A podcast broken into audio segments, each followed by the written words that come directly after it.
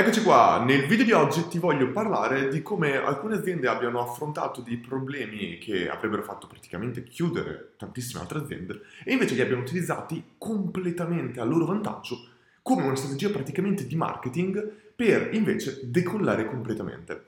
Primo esempio che ti voglio fare, due esempi molto semplici. Primo esempio era un martedì piovoso del 2008 quando il, non so se fosse piovoso oppure no, però comunque era un martedì del 2008, quando praticamente il CEO di Starbucks, mm, Schools qualcosa, praticamente ha deciso di chiudere tutti i 7000 stores di Starbucks in tutta America.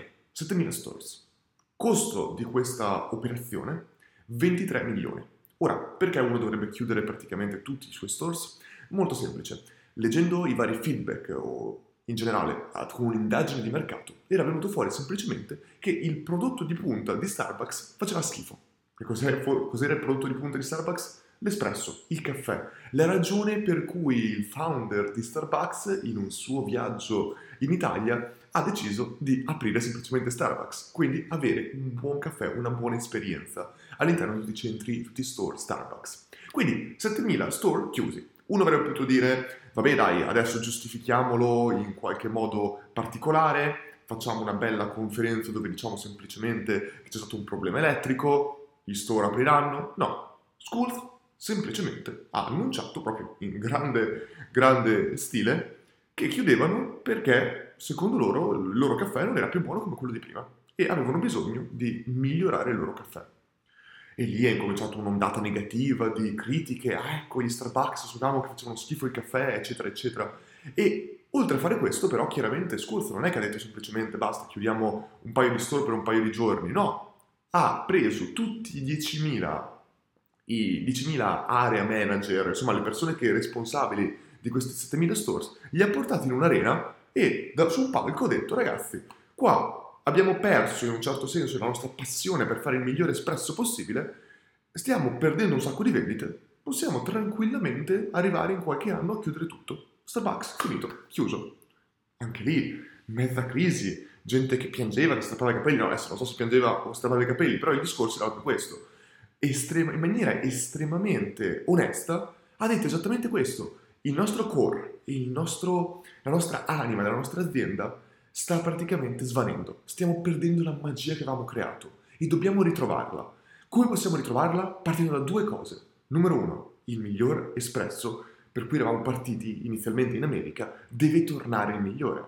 E per riuscire a farlo, le persone che lavorano e che creano questi espressi devono ritrovare la magia, devono essere bravi, devono riuscire a creare appunto il migliore espresso. E quindi hanno incominciato anche un, proprio un training per riformare i migliori area manager loro, dei loro vari centri per creare il miglior caffè, per tornare a essere grandi, tornare a essere i migliori.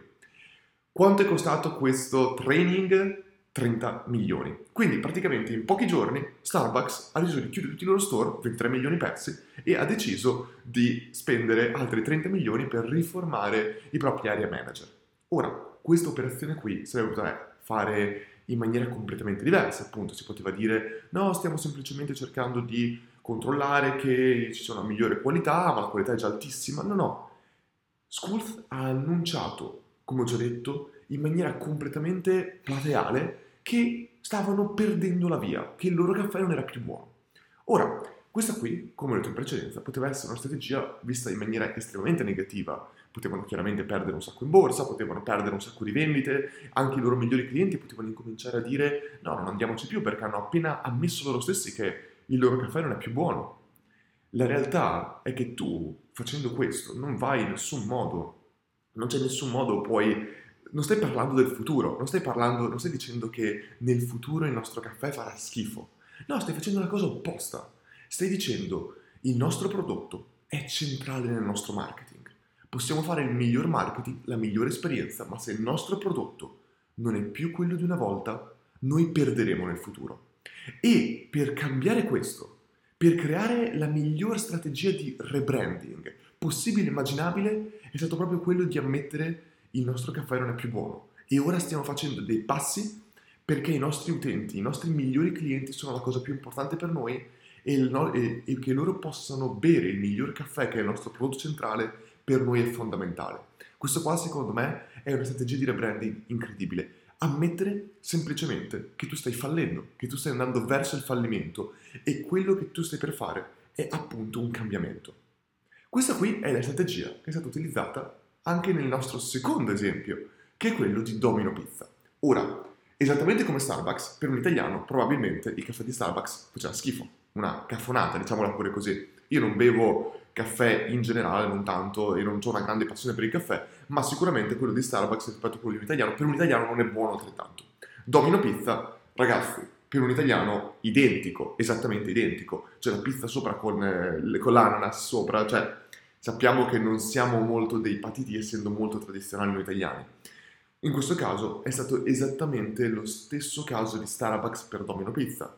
Sono nati in un periodo stile McDonald's in cui bastava semplicemente il marketing, in cui non c'era ancora la competizione, ma chiaramente quando tu fai nascere qualche cosa, se tu non innovi costantemente, se tu non ti tieni al passo con i tempi, non stai mantenendo una posizione stabile di dominio del mercato, ma stai in realtà scendendo. L'unico modo per rimanere al, sul mercato al, come eh, appunto leader di mercato è quello di costantemente innovare. E Domino Pizza, come Starbucks, stavano perdendo perché la loro pizza si sono accorti semplicemente che la loro pizza faceva schifo. E questo è stato ammesso da tutti, dai loro clienti, è stato ammesso dalla loro marketing agency, hanno semplicemente individuato che la loro pizza faceva schifo. Come hanno cercato di risolvere tutto questo? Semplice, hanno creato un'operazione di marketing chiamato Pizza Turnaround. Praticamente rigirare la pizza. Quindi praticamente invertire il trend di una pizza che non era più buona. E hanno lavorato su che cosa? Sulla qualità della pizza, sulla qualità dei loro ingredienti, su come veniva fatta, anche sull'infrastruttura che utilizzavano all'interno dei loro store, mm, chiamiamoli come voglio, insomma, dove veniva cotta la pizza.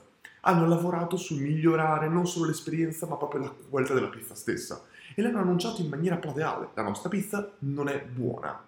Ecco cosa vogliamo fare per farla diventare buona. E questo li ha fatti portare da una posizione di dominio che era prima, stavano piano piano scendendo sempre di più con nuovi competitor che stavano creando le pizze semplicemente di una buona qualità e l'utente va semplicemente dove c'è una miglior qualità della, della pizza. È quello che la gente vuole.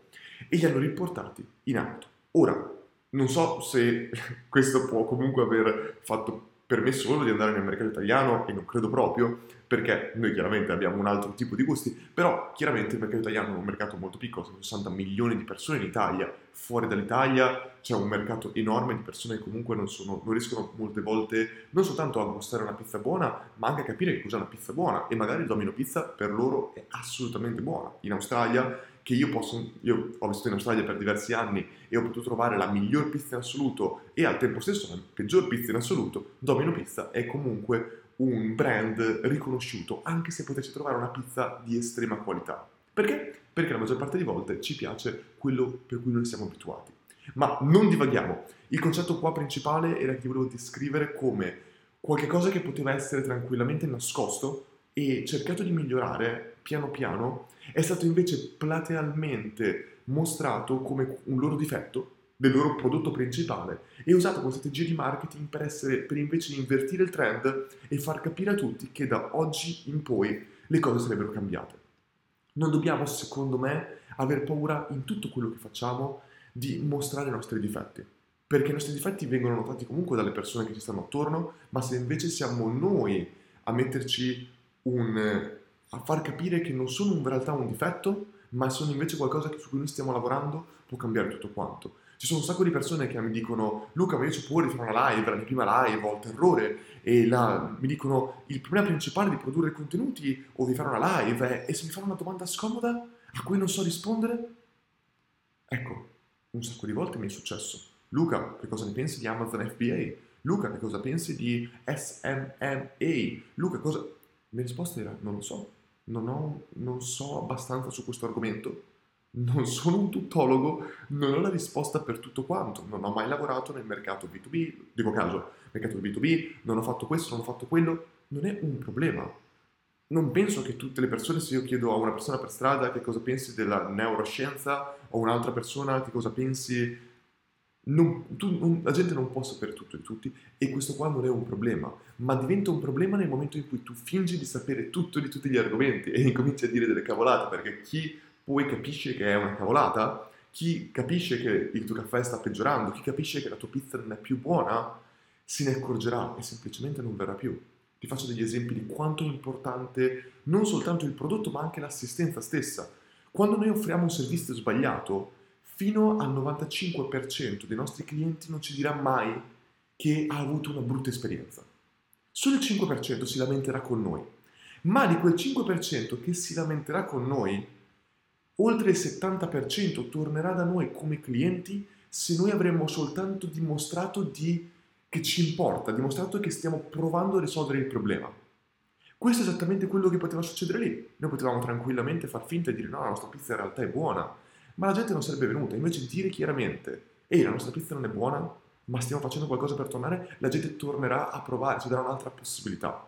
Ed è per questo che è importantissimo quando noi facciamo un servizio ai nostri clienti chiedere un feedback, perché quel 5% di utenti che hanno avuto un'esperienza negativa e ce l'hanno detto è pochissimo, perché se noi invece andiamo a chiedere un feedback e invece del 5% di quelli che hanno avuto un'esperienza negativa, il 50% ci dice no, ho avuto un'esperienza negativa e tu provi a risolvere, soltanto provare, non vuol dire risolvere. Ecco, il 70% di quelle persone che hanno detto non mi è piaciuta la tua esperienza e tu hai provato a risolverla, torneranno. E questo qui è un ritorno di marketing incredibile, perché ricordiamoci sempre, non è importante soltanto il vendere a un nuovo cliente, ma la cosa più importante, la cosa veramente vitale per il nostro business è la retention, è il ritorno di chi ha già comprato da noi che può tornare ancora e ancora, perché dicono che è fino a sette volte meno costoso riconvertire un cliente esistente rispetto a acquisirne uno nuovo. E queste statistiche unite a questa comunicazione quasi di mass market di Domino Pizza e Starbucks, secondo me sono delle strategie incredibili che tutti noi possiamo adottare oggi stesso per, per utilizzarle come strategie di remarketing, non di remarketing, di rebranding dei nostri prodotti, che magari hanno perso appeal negli ultimi anni, ma che noi dobbiamo fare qualcosa per migliorarli. Spero che questo video ti sia piaciuto, spero che ti abbia dato delle idee per il tuo business o per il business di, del tuo cugino, di qualcuno in generale. E niente, noi ci vediamo nel prossimo video.